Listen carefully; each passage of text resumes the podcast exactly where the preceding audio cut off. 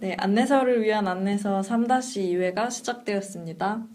저 그러면 이번에는 삶, 우주, 그리고 모든 것에 대한 궁극적 질문으로 한번 들어가 볼게요. 음, 사실 핵심이죠, 이 그렇죠. 네. 저는 첫 번째 읽을 때 이, 이것 때문에 끝까지 읽은 것 같아요. 이게 너무 음. 궁금한 거예요. 그래서 음. 이게 동력이었고 끝까지 읽게 한 동력이었고 그리고 사실 철학책을 봐도 이런 걸 막 대놓고 가르쳐 주겠다 이런 책은 없잖아요. 그렇죠. 네. 와 뭐야 그게 막 정말 아까 우리가 일, 그 보고 있는 낭송 신앙송처럼 이렇게 푸후그가 말한 것처럼 뭐야 그게 뭔데 진짜 뭔데 막 이런 심정으로 기다리고 막 궁금해하면서 봤거든요. 근데 처음에는 진짜 허무했어요. 이게 무슨 의미인지 막 이해도 안 가고 너무 궁금한 거예요. 근데 음. 작가가 그 스티븐 프라이라고 영화 버전에서 나, 나레이션을 담당하시고 1, 2권 그 reading book이라고 하나요? 뭐라고 하죠? 오디오북을 네. 읽으신 분이 이 좀 친한가 봐요. 근데 이 사람한테만 의중을 터놓았는데 작가의 바람대로 영원히 아무한테도 말하지 않겠다라고 한, 했다는 걸 나무위키에서 봤어요. 음. 근데 두 번째 읽을 때는 그게 무슨 의미, 그, 사, 그 42라는 게 어떤 의미든 저한테는 그게 너무 좋은 거예요. 그, 음. 어, 42라는 거는 사실 삶, 우주 그리고 모든, 모든 것에 대한 해답이 어떤 것이어도 된다는 것처럼 좀 느껴졌어요. 음. 그러니까 개인적인 생각으로는 삶의 의미가 정말 42라는 게 아니라 물론 작가 나름대로는 어떤 의도가 있었겠지만 그 각자 살, 각자한테 삶의 의미는 다 다르고 또 그것을 결정하는 것이 각자여야 하기도 하고 그, 그래서 그런지 저한테는 뭔가 실존주의적인 의미로 되게 다가왔거든요. 음. 그런 거 애초에 없어. 네가 만드는 거야. 뭐 이런 식으로. 음. 그래서 깊은 생각 그 어 그건 42 그건 깊은 생각 네 생각이고 이런 음. 느낌으로 그래서 제가 보기엔 그래요 42는 그냥 하나의 관점에 불과한 거고 음. 삶의 의미가 이렇게 헛말 리가 있어 뭐 애초에 그딴 거 없고 네 삶의 의미는 네가 찾는 거라고 뭐 이런 느낌이었어요 음. 그렇네요. 저는 그 삶, 우주 그리고 모든 것에 대한 궁극적 해답을 왜 알고 싶어 할까를 좀 생각해 봤는데 여기서 그러잖아요. 그러니까 인생의 의미를 놓고 진절머리나게 토론하는 게 막 제일 좋아하는 게임 하는데 쓸 시간을 가져다 가져가 버린다. 음. 그래서 그래 답을 한 번에 좀 알면 그런 쓸데없는 논쟁 안 하고 즐겁게 할 수- 즐겁게 살 수 있을 거야라는 생각이 이제 깊은 생각을 만들어낸 거잖아요. 네. 근데 이 느낌에 진짜 공감이 가는 게 저는 영화에서도 한번 밝혔지만 모든 것의 해답이 40이라는 걸 알고 있는 게 저한테 되게 마음의 위안이 되는 거예요. 음. 저는 이제 잔님처럼 왜 40이지 이런 생각도 안 했어요. 그냥 그래 40이야. 고민할 필요 없어. 하고 싶은 거 하면 살자 이런 느낌이 딱 들었거든요. 어. 근데 이제 제가 읽으면서 이제 히치하이커를 전체적으로 읽으면서 되게 재밌다고 생각했던 거는 그 모든 것에 대한 해답이 42라고 깊은 생각이 딱 말을 해줬는데 그래 42래 하고 그냥 살면 되는데 굳이 물어본단 말이죠. 왜 왜 40인데? 40일을 도출한 질문이 뭔데? 그래서 굳이 막 지구까지 만들어가면서 이런 난리를 피는 거잖아요. 그러니까 이게. 그니까 이해가 안 되고 설명이 필요하니까 그렇게 한단 말이에요. 음. 그래서 제 생각에는 결국에 지구가 5분 더 살아남아서 그 질문을 찾아냈어도 40일을 만들어낸 질문을 찾아냈어도 여전히 인간은 또 다른 무언가를 질문하고 그 답을 알아낼, 알아낼 컴퓨터를 또 계속 만들고 그 다음에 또 음. 뭔가를 질문하고 이렇게 살았을 것 같아요. 음. 그래요 그러니까, 그놈의 예. 호기심이 뭐- 그니까 인간이 아예 애초에 그런 존재인 것 같아요. 그러니까 음. 끊임없이 설명이 필요하고 이유를 덧붙여줘야 되는 존재. 음. 더글라스 애덤스도 아마 그렇게 생각했을 것 같다고 음. 저는 느꼈어요. 네 그렇네요 진짜 좋은 해석이라고 생각합니다. 저도 왜, 왜 그걸 알고 싶어 하지? 라는 달소녀님의 문제의식에 되게 동감하고요. 그 잔님이랑 달소녀님이 둘 다 말하신 어떤 맥락은 약간 비슷한 것 같아요. 42라는 것이 작가 나름 의미는 있겠지만 큰 의미는 없고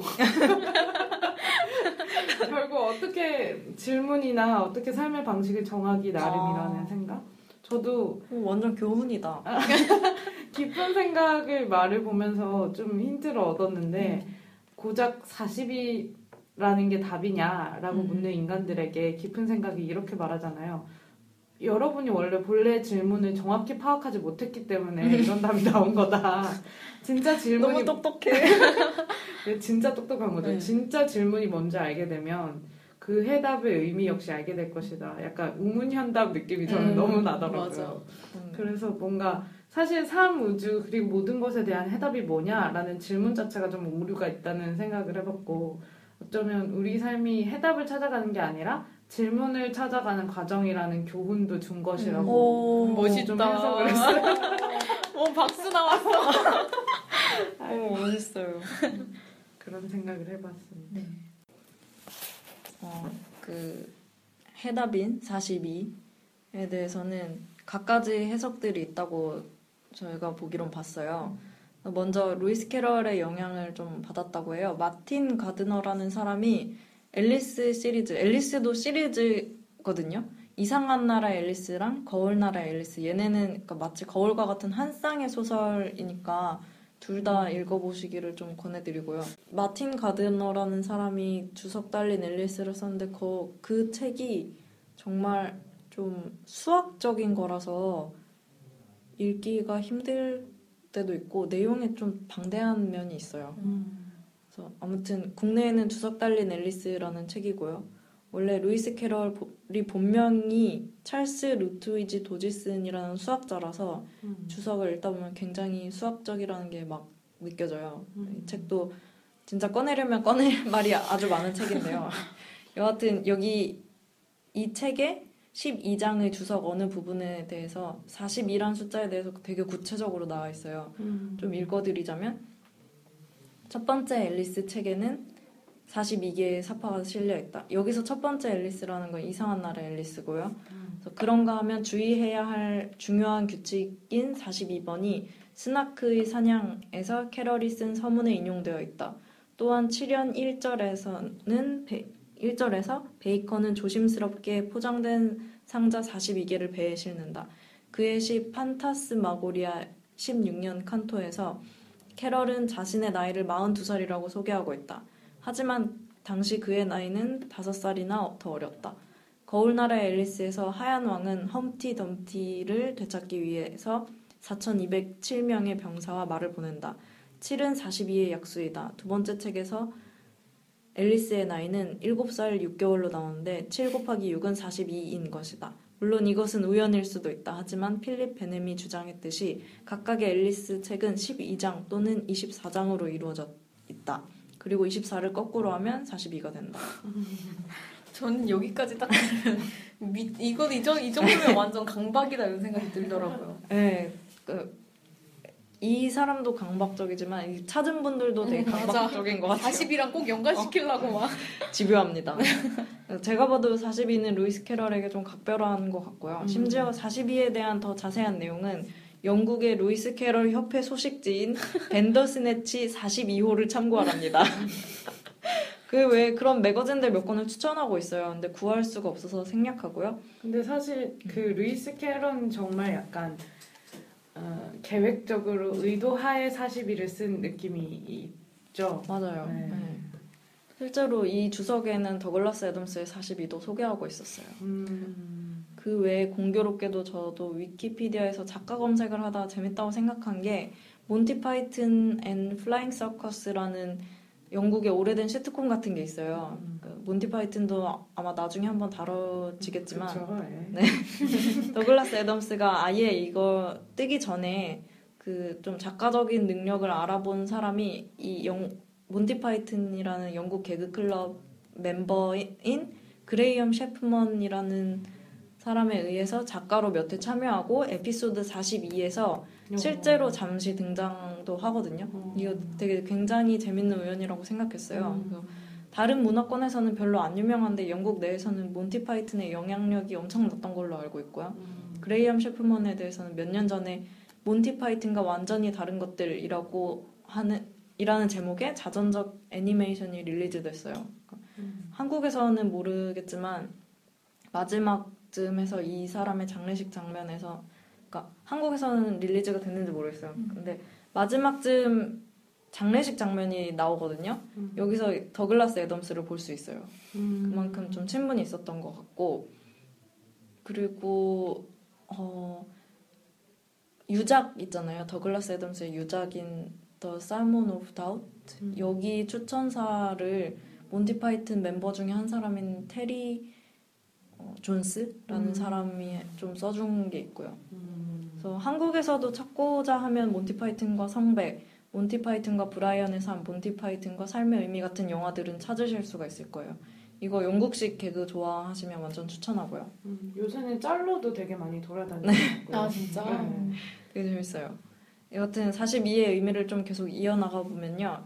여기서부터는 위키 나무 위키 42 항목을 좀 그대로 어, 참고해서 읽겠습니다. 그리고 몬티 파이튼에 대한 얘기도 나무 위키에는 있었어요. 근데 음. 제가 좀 가미를 했고요. 굳이 여기서부터 읽는 거예요. 42의 이진법 101010을 1을 양, 0을 음이라고 하여 괴를 만들면 미제괴라는 형상이 나오는데 이는 64괴의 마지막 괴로서 미완성된 상태, 변화무쌍하게 흘러가는 우주의 모습을 상징한다. 물리학자 리처드 파인만에 따르면 중력 상수로 전자기력을 나눈 것이 우주의 나이, 빛이 양성자를 스치는 시간을 단위로 한 우주의 나이와 똑같이 1042, 1042라고 한다. 참고로 빅뱅 후 중력이 분리된 최소 시간인 플랑크 시간이 5 곱하기 10의 마이너스 44승초이다. 그리고 어떤 주장에 따르면 책 제목과 작가의 이름의 영문자 수의 합이 바로 40이라고 한다. 네, 무슨 말인지 모르겠습니다. 네, 뭔 말인지 하나도 모르겠네요. 네, 찾아보시고요. 네. 이번엔 지구로 좀 넘어가 볼까요? 네.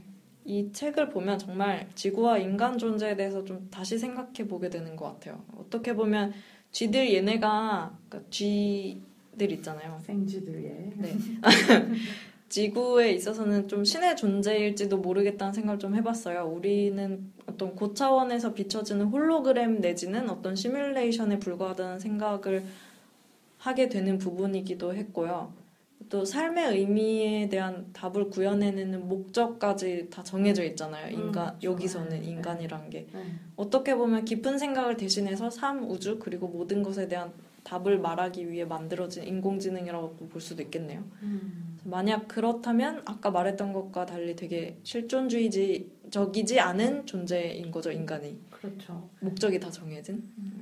그러면서도 저는 우주와 차원과 시간이 원하던 어떤 해답을 말할 수 있는 유일무이한 존재라는 생각도 양가적으로 들었어요. 음. 저는 그 딱 도구라는 생각만 했었는데 자님이 말씀하신 걸 들으니까 그 인간만이 그러니까 지구랑 그 지구에 있는 인간만이 궁극적인 질문을 얻어낼 수 있는 존재잖아요. 그렇게 생각하니 그런 식으로 생각하니까 좀 멋지다고 아.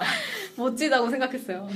여튼 그 이제 이런 뭔가 인간만이 궁극적 질문을 얻어낼 수 있는 존재다 이런 거 말고 처음에 말씀하신 이제 도구적 존재라는 말- 네. 방향으로 생각해 보면 이런 면에서 그 매트리스 매트릭스도 네. 생각이 났어요. 그러니까 지구에서 우리는 모든 프로그래밍된 기계를 작동시키기 음. 위해 돌아가는 그런 존재인데 매트릭스에서도 인간이 약간 도구로 네. 존재하잖아요. 그래서 매트릭스도 떠올랐네요. 네. 음. 어, 그리고 만약에 지구가 정말 두 번째 지구처럼 어떤 주문에 의해서 만들어진 거라면 정말 토양 속에 묻혀 있는 모든 흔적들이 있잖아요. 음. 그거를 지금까지는 뭐 공룡이 뭐 실제로 존재했고 막 이렇게 생각하지만 그게 아니라 정말 그랬던 것처럼 만들어 놓은 세팅된 지구일 수도 있잖아요. 그렇죠. 슬라티 바, 바테스트 같은 사람이 맞아요. 그렇게 생각하면 그래서 진짜 누군가에 의해서 만들어지고 주어진 것이라면 인간이 그렇게 알도록 의도된 거잖아요. 누군가에 의해서 그런 생각도 좀 재미있었고요. 음. 근데 한편으로 쥐들 생쥐들 입장에서는 얼마나 복장이 터질까요, 진짜. 걔들이 기다린 세월이 얼마입니까, 도대체. 그래서 그걸 보건족이 다 망쳐버린 거예요. 그 나중에는 쓰지도 않을 망할 놈의 진짜 오해로 때문에. 맞아. 그 아까 우리 챕터 맨 처음에 어, 3, 3-1회 네. 읽을 때 저희가 읽은 챕터에 그런 얘기가 있잖아요. 그 두 명의 생쥐가 이 답을 듣기 위해 태어난 애들이잖아요. 새 태어나서부터 그거 듣기 위해 자란 애들인데 보곤족이 그걸 보곤족은 또 그렇게 말하겠죠. 그것은 이미 오래전부터 게시되어 있었고 당신들은 충분히 이의 제기를 할 시간이 있었고 아, 정말 복장 터져. 아, 자포드 얘기로 그럼 좀 넘어가 볼까요? 네. 네. 저는 자포드가 나도 내가 찾는 게 뭔지 모른다고 라고 말할 때는 그 마치 뭔가 라캉의 정신 분석 이론 같은 느낌도 들었어요. 그러니까 제가 잘 모르긴 하오나, 그러니까 우리 현실은 언제나 부정확하죠. 그렇죠. 그렇죠. 네. 그래서 제가 종종 종종 그렇습니다. 아, 아, 네. 종종입니다. 죄송합니다. 그 제가 알기로 인간이 무언가를 욕망하지만 그게 뭔지 절대로 알 수 없다는 음. 그런 느낌 같았어요. 그러니까 여기서 말하는 라캉이 말하는 건지는 모르겠지만 어떤 해설에 의하면 커튼 뒤에 무언가가 있으리라고 생각했는데 커튼을 걷어보면 그 뒤엔 막상 사실 아무것도 없는 음. 그런 거라고 하더라고요. 음. 근데 자포드는 그거를 모른다기보다 스스로 봉인한 거잖아요. 그거는 음, 본인의 기억을 봉인한 네. 거죠. 네. 그거는 오히려 프로이트 쪽에 가까운 느낌이 들더라고요. 기억을 지우고 그것을 떠오르지 못하게 하는 메커니즘이 약간 비슷한 느낌이었어요. 음, 그렇네. 저도 네. 약간 해리 성 장애라고 음. 부르는 네. 요즘 용어로 그런 느낌이 들었어요. 어. 그래서 자기가 위험에 빠뜨리게 하는 것은 스스로 보호하기 위해서 기억해내면 안 되는 것. 음. 여기서 또 닥터우와 접점이 생겼는데요. 그 닥터우 시즌 8에서 은행 터는 에피소드가 있어요. 이게 음. 이런 느낌으로 일부러 자기 기억을 지우고 어떤 일을 실행하는 그런 내용이 음. 있었거든요. 음. 저는 그 전에 자포드 한번 캐릭터 얘기할 때제 네. 최애캐라고 했었잖아요. 그렇죠. 그때 이제 제가 진짜 좋아하는 내용은 그 앞에가 아닌 뒤에 나온다 음, 얘기를 네. 했었는데 여기가 바로 그 아이 부분입니까? 네, 제가 좋아하는 자포드의 일면입니다. 그러니까 음. 너무 멋지지 않아요? 근데 일면일 수밖에 없어. 네, 또. 그러니까 또또 나와요. 계속 나오지만 어쨌든 과거에 자기 두뇌를 막 잠근 다음에 이니셜 Z 새겨놓는 거 다른 건 몰라도 이니셜 새겨놓는 패기는 진짜. 아 이건 장난 아니다 멋있다 거기다가 현실에 그러니까 지금의 자포드는 그래서 맹목적으로 뭔가를 음. 해야 된다고 계속 느끼는데 왜 하는지 모르고 이런 막 그거를 미래에다가 잠궈놓은 거고 막 너무 매력적이잖아요. 그러니까 되게 위험하면서도 매력적인 캐릭터가 이 자포드가 아닌가 여기서 바로 그게 완성이 되는 느낌이 딱 들었어요. 그게 당할 소녀님이 말씀하신 것처럼 정말 입체적인 캐릭터라는 그죠? 생각이 들었어요. 입체적이에요. 그리고 이렇게 하면 입체적일 수밖에 없어. 진짜. 그래서 저는 그게 너무 웃겼어요. 누가 해놨는지 모르겠다는데 너무 알아보기 쉽게 ZB. 막 누가 봐도 자포드 비블 프랑스잖아. 이게 뭐야? 딱 봐도 자포드는 약간 진짜 미친놈 음, 캐릭터. 맞아.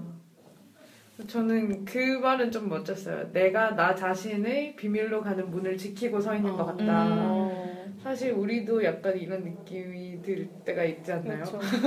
네. 그래서 사실 내가 답은 뭔가 나 스스로가 고민하고 있는 게 답정너인 것 같은데 맞아.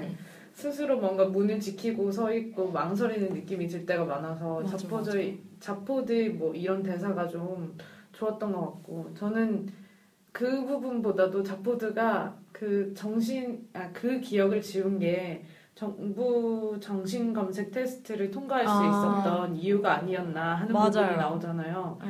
근데 정부가 정신 검색 테스트를 한다는 게 전 너무 충격적이어서 아, 그렇네. 생각해 보니까. 네.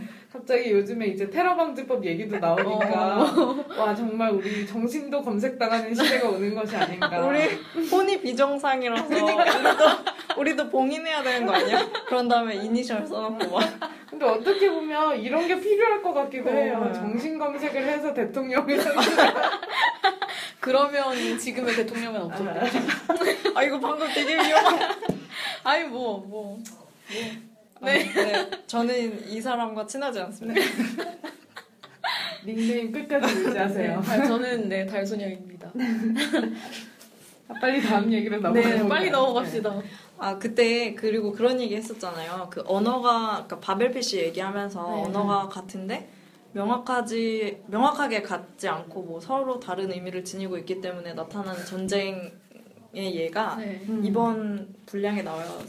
31 챕터에 이제 아서가 아무 생각 없이 인생 스타일 뭐 그런 거죠. 네, 그래서 내 인생 스타일에는 뭔가 심각한 문제가 있는 것 같군 하고 음. 말하는 순간 시공간 연속체 조직의 괴상한 워머리 열리면서 이거를 막 어, 뭔가 전쟁을 앞둔 회담 같은 걸 하는 두 종족에게 이렇게 나 갑자기 나타난 거예요. 네, 그렇죠. 이걸로 이제 큰 전쟁이 끔찍한 전쟁이 시작된다는.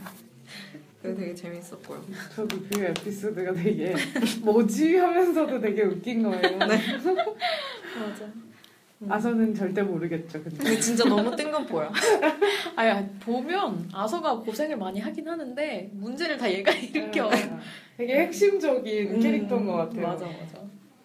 저는 또 이제 이제 마지막 맨 마지막 1권의 맨 마지막 장에 어, 생존 의문 세련의 단계 얘기가 음, 나오잖아요. 그쵸. 저는 그 1권이 이렇게 마무리되는 게 진짜 너무 좋아요. 그러니까 음. 어떻게 먹을까? 우리는 왜 먹는가? 어디서 점심을 먹을까? 아, 애정이 담겨있어. 말하는데. 아, 이렇게 하고 바로 다음 건이 우주의 끝에 있는 레스토랑이라는 제목으로 시작하잖아요. 네. 그러니까 어디서 점심을 먹을까 이러고 끝났다가 우주의 끝에 있는 레스토랑에서 먹으면 되지 이런 식으로 약간 대답해주는 음. 귀여운 느낌으로 저는 읽혀서 이 마지막 부분이 너무 좋았고 음. 네. 또 여튼 이제 생존의 문제, 의문의 문제, 세련의 문제로 들어가 보면 음.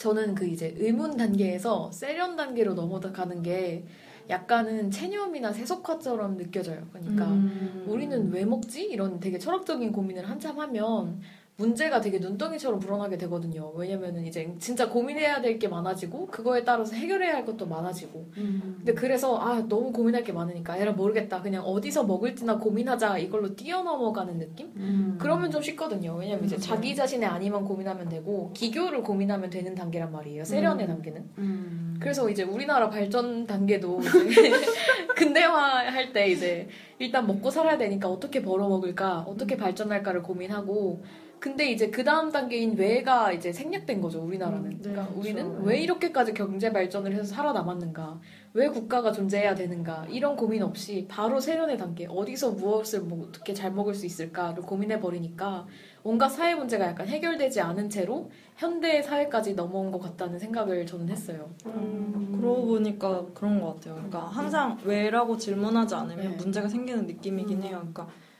그냥 사는 삶에 있어서도 왜 사는지는 좀 생각을 해봐야 되는 음. 지점이 분명히 존재하는데 그게 좀 결여된 사람은 좀 어, 말을 해보면 좀 답답한 음. 지점들이 있고 그 세련의 단계는 약간 힙스터랑 비슷하다는 생각도 했어요. 저는. 아 그렇네요. 멋지고 자기 좀 독특하게 살고 막 이런 거 음. 되게 약간은 자기만 잘나거나 그러면서도 이제 자기만 잘나야 되고 대중과는 약간 달라야 되고 뭐 이런 음. 뭔가 되게 유치 유치하다고 하기보다는 비겁한 거죠. 비열하고 비겁한 그런 느낌이 좀 들었어요. 저는 세련의 단계에서. 오, 음. 근데 그렇게 생각하면은 정말 이 생존 의문 세련의 단계라는 이 단계가 엄청 삶에 있어서 핵심적인 거네요. 약간 핵심적이기도 음. 하죠. 근데 저는 약간 의문의 문제 가그 중에서도 뭔가 핵심의 문제라는 음. 생각도 들었어요. 일단 생존이 해결되고 나면 의문의 문제가 어, 의문을 가지느냐 안 가지느냐 음. 혹은 의문을 어떻게 가지느냐에 따라서 세련의 단계가 좀 정해지는 느낌도 맞아요. 들었거든요. 맞아요. 그래서 그 결국 아까 말씀하신 대로 우리나라도 의문 단계가 생략돼서 그래. 어, 세련의 문제 단계에서 문제가 야기된 게 아닌가. 맞아요. 저는 이거에 대해서 이렇게까지 생각해 본 적이 없거든요. 사실. 그래서 달순이님이 이 세 단계로 우리 팟캐스트를 한번 설명해 주시면. 그게 무슨 어려운 질문입니까 그거? 이거 트위터에 한 번 했던 것 같기도 한데. 어. 일단은 생존을 해야 되지 않을까요? 저 일단 팟캐스트를 생존해야게 되기 때문에 세련까지 가지도 못하고 의문도 가지도 못해요. 우리는 왜 하는가? 그것도 일단 그 전에 어, 네. 어떻게 들게 할 것인가, 아, 어떻게 이걸 계속할 수 있을 것인가를 지금 어떻게 고민해야 됩니다. 영업할 것인가? 그렇죠. 그렇네요. 그러면 아직 이제 갈 길이 많네요. 이 코너를 슬슬 마무리하고 예. 네. 그리고 한 가지 더 코너로 넘어갑시다. 네. 네, 음. 저희가 BBC 드라마 에피소드 3을 보고 왔죠. 네. 그렇죠. 그 에피소드 3은 책 1권의 24챕터 내용까지를 다뤘더라고요. 음. 그러니까 마그레테아의 주인공들이 도착하고 각자 탐험을 하던 중 아서가 생쥐의 실체를 알게 되는 장면에서 끝이 납니다. 다들 어떻게 보셨나요? 어, 이게 24챕터까지의 내용이었군요. 이번 화에서는 생각보다 트릴리언이 똑똑한 사람보다 아, 되게, 되게 저는 아이덴티티가 급 어, 바뀌는 느낌이 들었어요. 갑자기 뭐야 이런 계산은 막 이런 이런 느낌으로 나 계산을 엄청 잘해요. 뭐 네. 뭐, 뭐 탄젠트 뭐 코사인 뭐 어쩌고 막 이러면서 그래도 수학한 사람 아니니까. 전혀 그런 그런 대사가 나오리라고 예상치 못한 맞아. 저는 심지어 에피소드별로 연출자가 다른가라는 느낌도 받았어요. 아, 그리고 역시 보면 볼수록 아서 역할에 저는 정이 너무 가는 거예요. 막 우주선에서 그 미사일 이렇게 발사되고 나서 어, 트릴리언이랑 자포드랑 또 누구죠? 아 포드랑 셋이서 딱 앉아갖고 너 조종할 줄 알아? 아니 몰라 아니 몰라 그러면서 아 그래 잘 됐어 그럼 이제부터 해보자 막 이러는데 아서만 자리가 없어요. 근데 우주선이 막 그래서 피하려고 흔들리잖아요. 근데 혼자 막 중심을 잃고 으악 하는 거 막 되게 귀여운 거예요. 아 근데 되게 귀여우면서도 되게 매력 있는 게 음. 결국 그 사람들은 막 이걸 해석하려고 하고 음. 어떻게 빠져나갈지 이렇게 컴퓨터의 도움을 받아서 뭔가 음. 계산을 해보려고 발버둥을 치는데 아서만 정말 인간적인 느낌이었거든요. 정말. 아 이것은 죽도 밥도 안 되니까 직관으로 하자 이러고 스위치를 딱 눌러버리잖아요. 그러게 그 어. 직관. 네. 맞아 맞아. 그게 인간적이네. 정말 인간이 가질 수 있는 그래요. 그 중요한 건 얘가 다 해. 맞아. 맞아. 그게 정말 주인공은 주인공이더라고요. 그리고 저는 보면 볼수록 로봇들이 제가 생각했던 것보다 더 음. 우울하고 뭔가 약간 다운된 느낌으로 나오잖아요. 근데 뭐 이건 로봇 가리지 않는 것 같아요. 마빈이든 에디든 또 백업용 컴퓨터든 다 그런데 왜 그럴까 생각을 해보니까 그 이게 81년작이잖아요. 네. 그 당시 로봇에 대한 생각과 지금 우리가 로봇을 대하는 태도가 좀 다른 것 같다는 생각을 좀 해봤어요. 그러니까 뭔가 지금 나오는 영화들에서는 로봇이 약간 보다 친숙하게 다가오는 느낌? 예를 들어 영화 비키어로 보시면 아시겠듯이 되게 생활 속에서 귀엽고 친숙하고 뭔가 나와 함께 삶은 영위해 나가는 캐릭터들이 되게 많이 나왔고 이제 로봇 같은 것들이 정말 시장에 보급도 되기 시작했잖아요. 그러다 보니까 좀더 어, 목소리 자체도 톤이 업되고 그런 느낌으로 나오는데 여기에선 정말 기계와 다를 바 없는 목소리로 네 그렇습니다라고 아, 하면서도 그렇네요. 더 우울증에 걸렸으니까 내용까지 더 컨텐츠까지 더 우울한 거예요. 어. 그래서 그런 음, 면이 좀 다르다 해서 재미있었어요. 네. 그렇게 해석할 수도 있을 것 같아요, 진짜로. 음. 그리고 생긴 것도 너무 우울하잖아요. 막. 아, 난 마빈 보고 너무 깜짝 놀랐어. 너무 투박하죠 일단. 아니, 좀 우는 상이야, 우는 어, 상. 막 생긴 것부터 되게 우울해. 어쨌든 그리고 저는 그 근데 보다 보니까 되게 정 가지 않아요? 계속 보면 뭔가 정이 가. 근데 처음엔 정말 깜짝 놀랐어요. 그 저는 그 불가능 확률 추진기 작동시키면 이제 책에서는 우주선 실내가 되게 매력적인 장식으로 음. 바뀌었다고 나오잖아요. 근데 아니 무슨 화분 몇 개만 갖다 놓은 거예요. 그래서 아, 아, 이런 표현이. 있었군요. 네, 되게 막 매력적으로 약간 성정적으로 바뀌었다 이랬는데 막 초록색 화분 4개 갖다 놓고 미적 감각이 달라진 게 아닐까? 아 모르겠어요. 너무 대충 연출한 게 아닌가 이런 생각했어요. 저도 이번에 보면서 아 저 예산은 저 예산이구나. 진짜 저 예산이야. 아, 컴퓨터가 스크린이 한 대밖에 없고. 맞아요. 아, 근데 그러면서 저는 좀 신기했던 게 그래도 실내가 좀 모던한 느낌이에요. 어 맞아. 어. 약간 그런 계기판도 되게 응. 하얗게 막. 그리고 제작비를 아끼려고 약간 모든 것을 약간 애니메이션화 했는데 음. 애니메이션도 약간 우리가 지금 생각하는 애니메이션이 아니고 정말 그림의 형체만 따놓은 애니메이션이잖아요.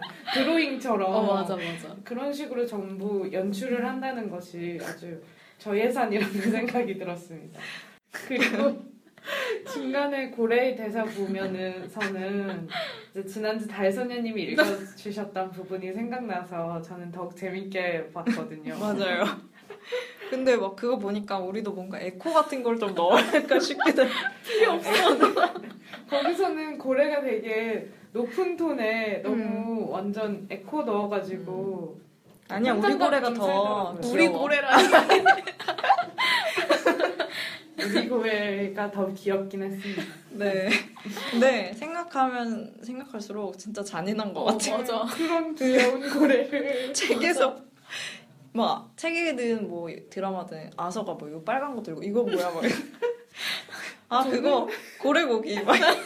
고래의 시체 이런 어. 식으로 얘기를 하는데 전 책에서는 그렇게 잔인하다고 생각을 안 했거든요. 그냥 아 고래의 시체가 널브러져 있었다. 그래서 고래의 시체라고 해봤자 우리는 되게 상상을 할 수 없는 음. 크기겠거니라고 생각을 했는데 영상으로 보니 이게 갈기갈기 찢혀 있고 어, 정말 그 새로운 것을 배운다는 사실에 너무 들떠있던 고래가 정말 고기 덩어리가 되어서 있는 게 너무 잔인한 거예요. 어, 진짜 잔인하고. 음. 아, 너무 잔인했고 네.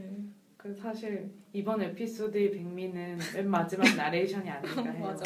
스크롤 다 올라가고 아 이제 꺼야겠다 하는 순간에 갑자기 아서가 타박상을 입었다. 그거 진짜 뜬금없어. 맞아 맞아.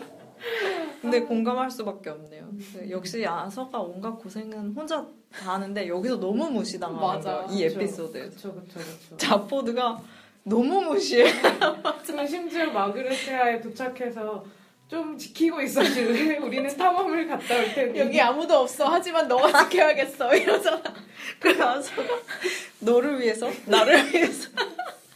그 코드는 아무 대답도 하지 않죠. 아 너무 재밌어. 저는 그 이 그 마지막 한마디도 백미긴 하지만 제일 제가 재밌게 본 부분은 그 돌고래 얘기 나오는 이제 아- 음. 안녕히 계세요 그 음. 얘기를 설명해주는 은하수 그러니까 그 가이드 네. 가이드 책 내용을 애니메이션화해서 음. 보여주잖아요. 저는 그 부분이 제일 재밌었는데 지금까지 나온 그 설명 부분 중에서 제일 좋았어요. 그러니까 그림 자체도 그렇고 맞아요. 어, 약간 감각적이라고 해야 되나? 지금 봐서 감각적이라고 저희가 느낄 수도 있는 건데 진짜 만화 보는 느낌이었기도 하고 돌고래 부분이라 그런 건 아니고요. 아, 그럴 수도 있습니다. 감정이입해서 왜냐면 저도 그 부분이 되게 좋았던 게 돌고래가 되게 귀엽게 그려지고 음. 썰렁하면서 맞아. 음. 되게 그 뭔가 자막이랑도 배치가 되게 완벽한 맞아. 느낌이어서 되게 예뻤어요. 그냥 그, 그 구성 자체가. 음. 여기서 진짜 81년임에도 불구하고 그렇게 만들었다는 그러니까 안내서 내용 나올 때마다 매번 느끼는 음. 거지만 그게 너무 세련되고 예쁘게 잘 만들었어요. 맞아, 진짜 세련되게 만들었어요. 오히려 어쩌면 그 영화에서 안내서보다 좀 더 안내서 아 이게 정말 안내서의 음. 형태일 것이다 그런 느낌으로 음. 들었달까요? 음. 하지만 저 회사 느낌은 좀 많이 나더라고요. 제일 마음에 드는 건 역시 애니메이션입니다. 그렇네. 사실 캐스팅만 봐도 저 예산이란 걸 우리가 충분히 알 수 있잖아요. 네, 저희가 이제 1권을 끝냈죠. 오 와, 드디어. 역시. 그러면 이제 다음번에는 어디 얘기를 나눠볼까요? 2권의 1부터 12챕터까지를 다루도록 하겠습니다. 네. 그리고 한 가지 더 코너에서는 드라마 에피소드 4를 다루도록 하겠습니다. 꼭 읽어오시길 바랄게요. 오늘도 전파 낭비도 했고 네, 불편을 끼쳐드려 죄송합니다.